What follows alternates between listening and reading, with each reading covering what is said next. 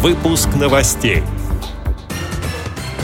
В Тюмени состоится первый всероссийский конкурс ВОЗ «Браилиада». Педагогов Центра реабилитации слепых в Волоколамске отметили почетными грамотами районной администрации.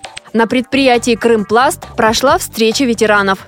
В Москве открыли памятник известному российскому офтальмологу Святославу Федорову. Далее об этом подробнее в студии Анастасия Худякова. Здравствуйте!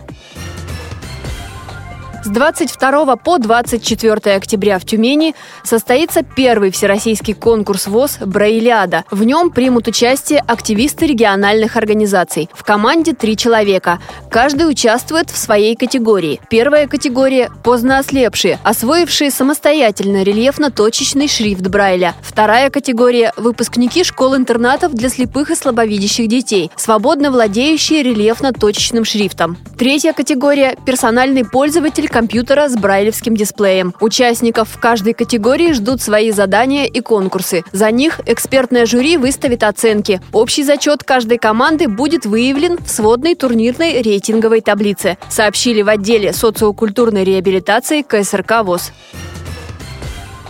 В России вчера праздновали День учителя. Десятки лет этот праздник отмечался в первое воскресенье октября. С 1994 года День учителя получил постоянную дату в календаре – 5 октября. Во Всероссийском обществе слепых много людей, имеющих отношение к сфере образования. Они также принимали поздравления. В Центре реабилитации слепых в Волоколамске этот праздник стал доброй традицией и отмечается каждый год. Преподаватели поздравили слушателей курсов. Они читали стихи, исполняли песни, а еще подготовили видео поздравления, посвященное этому событию. За многолетний труд и большой вклад в дело реабилитации педагогов отметили почетными грамотами администрации Волоколамского района.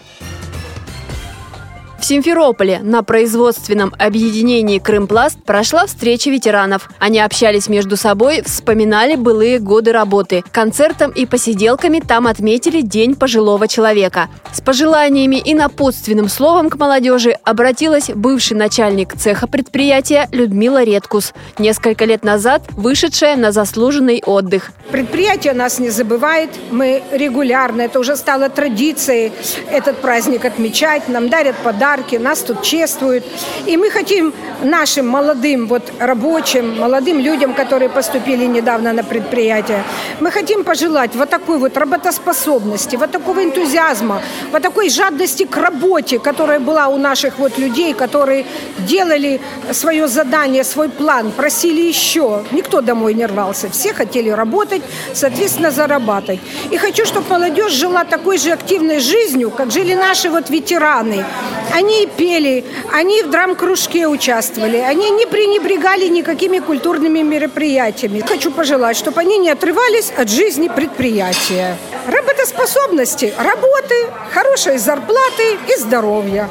Поздравить старших коллег и вручить им подарки пришли руководители предприятия, а участники художественной самодеятельности Всероссийского общества слепых подготовили музыкальные номера. Завершила праздник танцевальная программа, передает общественный корреспондент радио ВОЗ Андрей Прошкин.